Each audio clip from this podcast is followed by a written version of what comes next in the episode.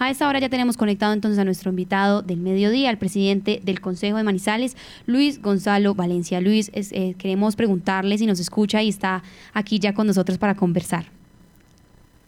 Buenas tardes para usted y todos los oyentes. Maravilloso. Eh, presidente, queríamos primero preguntarle, porque hoy ya terminó entonces el primer periodo de estas sesiones ordinarias del Consejo de Manizales, este primer bloque de proyectos. Cuéntenos entonces qué quedó pendiente y cuál sería este balance que nos trae para los manizaleños. Eh, buenas tardes, pendientes. No quedó nada. Los ocho proyectos que presentó a consideración del Consejo de Manizales el señor alcalde de la ciudad, pues todos surtieron eh, un buen efecto, se aprobaron como acuerdos. Eh, también el Consejo de Manizales tuvo la oportunidad de traer grandes personalidades en condecoraciones a, aquella gente que se destaca a nivel nacional representando nuestro departamento y especialmente nuestro municipio de Manizales. Trajimos las reinas del, del Senado Internacional del Café, eh, la rectora de la Universidad Nacional, eh, dando eh, cómo deja posicionada la Universidad Futuro y entre eso mismo la Regional de Caldas. También, también hicimos control político a las obras que se quedaron inconclusas en el gobierno anterior, como es la Rotonda de los Cedros, como es el cable, la línea 3 del cable, como es la Juan 23 y como es el Boulevard de la 19. También el Consejo Manizales hizo control político a cómo se recibió Aguas de Manizales, a la también en, qué condiciones eh, entregaron los escenarios deportivos para los Juegos Nacionales y cómo fue eh, el comportamiento deportivo de nuestro municipio de Manizales. También se hizo la sesión de, de control eh, de oposición, el cual dimos claramente a conocer en el discurso del día de hoy cuánto habían intervenido eh, los que están en oposición, los que están en independencia. De tal manera que el Consejo de Manizales deja un gran balance en este primer periodo. Hemos eh, dado, eh, digamos, a la ciudadanía a conocer los resultados y los debates correspondientes que se tienen que hacer y otros también que son insumos para el plan de desarrollo, como lo del emprendimiento, como también haber traído a BIOS, haber traído también a, a eh, Cocuenca. Todas esas cosas son importantes para eh, tenerlas en cuenta en el plan de desarrollo. Así es, presidente. Antes de irnos entonces con otros temas que tenemos aquí para preguntarle, también lo está escuchando nuestra editora de opinión, Marta Gómez, para hacerle aquí una pregunta al presidente del Consejo, Luis Gonzalo Valencia. Presidente, muy buenas tardes. Eh, un saludo y eh, qué bueno tenerlo por aquí en este espacio del informativo del mediodía. Eh, ahí ustedes terminan este periodo de sesiones, el primero del año y el primero de este consejo, con una fuerte crítica hacia usted desde la bancada de oposición. Hablo yo desde los dos concejales del Partido Alianza Verde, declarados en oposición, em, Julián García y... Em, Víctor y, Víctor, gracias eh, Sofía, y Víctor Caicedo, que eh, se quejaron porque no fueron invitados a una reunión convocada, eh, entiendo yo que el día de ayer, en la que el alcalde Jorge Eduardo Rojas rinde un informe sobre qué ha sido su ejecución durante estos dos meses. ¿Qué fue lo que pasó y si es que nos están brindando garantías a la oposición para que pueda desarrollar su trabajo y que está protegido por la ley? Eh, primero tengo que aclararle que el Partido Verde no está en oposición. Partido Verde que se declaró en independencia, no en oposición. El único partido declarado en el Consejo de en oposición es el, el partido de la doctora eh, Toro, que se llama una, algo así. El resto, lo del partido Gente en Movimiento y el Partido Verde está declarado en, en independencia.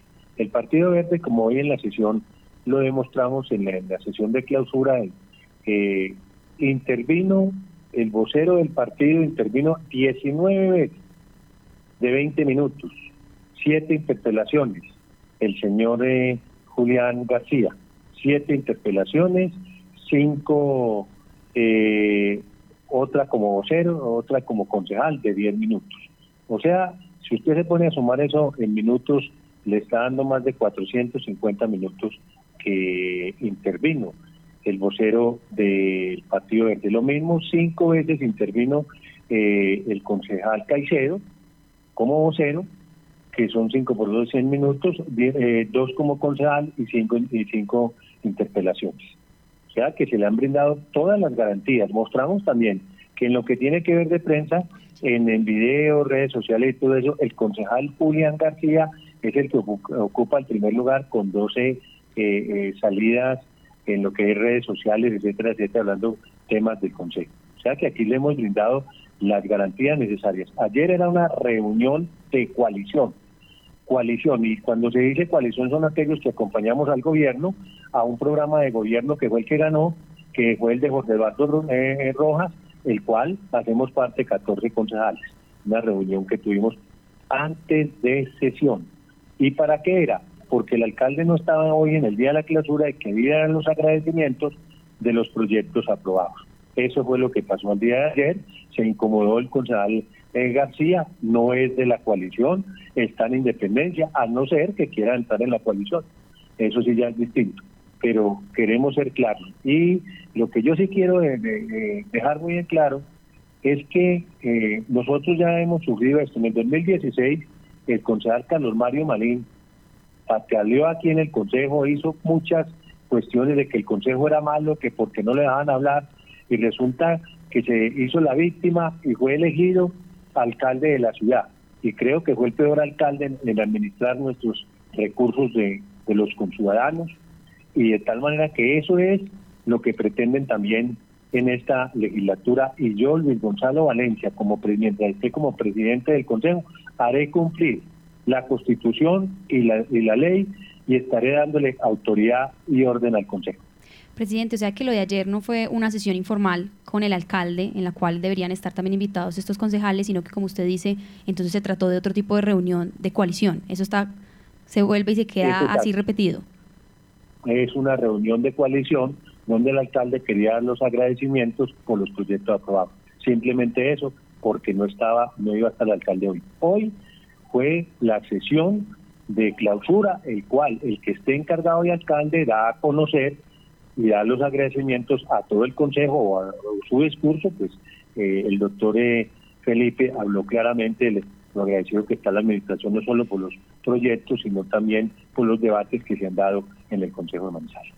Presidente, hasta ahora también lo escucha nuestro editor de noticias, Fernando Alonso Ramírez, para una pregunta con usted. Eh, concejal, bienvenido. Pues usted con toda la experiencia que tiene en ese consejo y tantos años, eh, dentro de las cosas que dijo ayer el alcalde es que la ERUM va a desaparecer. La ERUM, ese, ese monstruo que nació con el macrodesastre San José, ¿sí?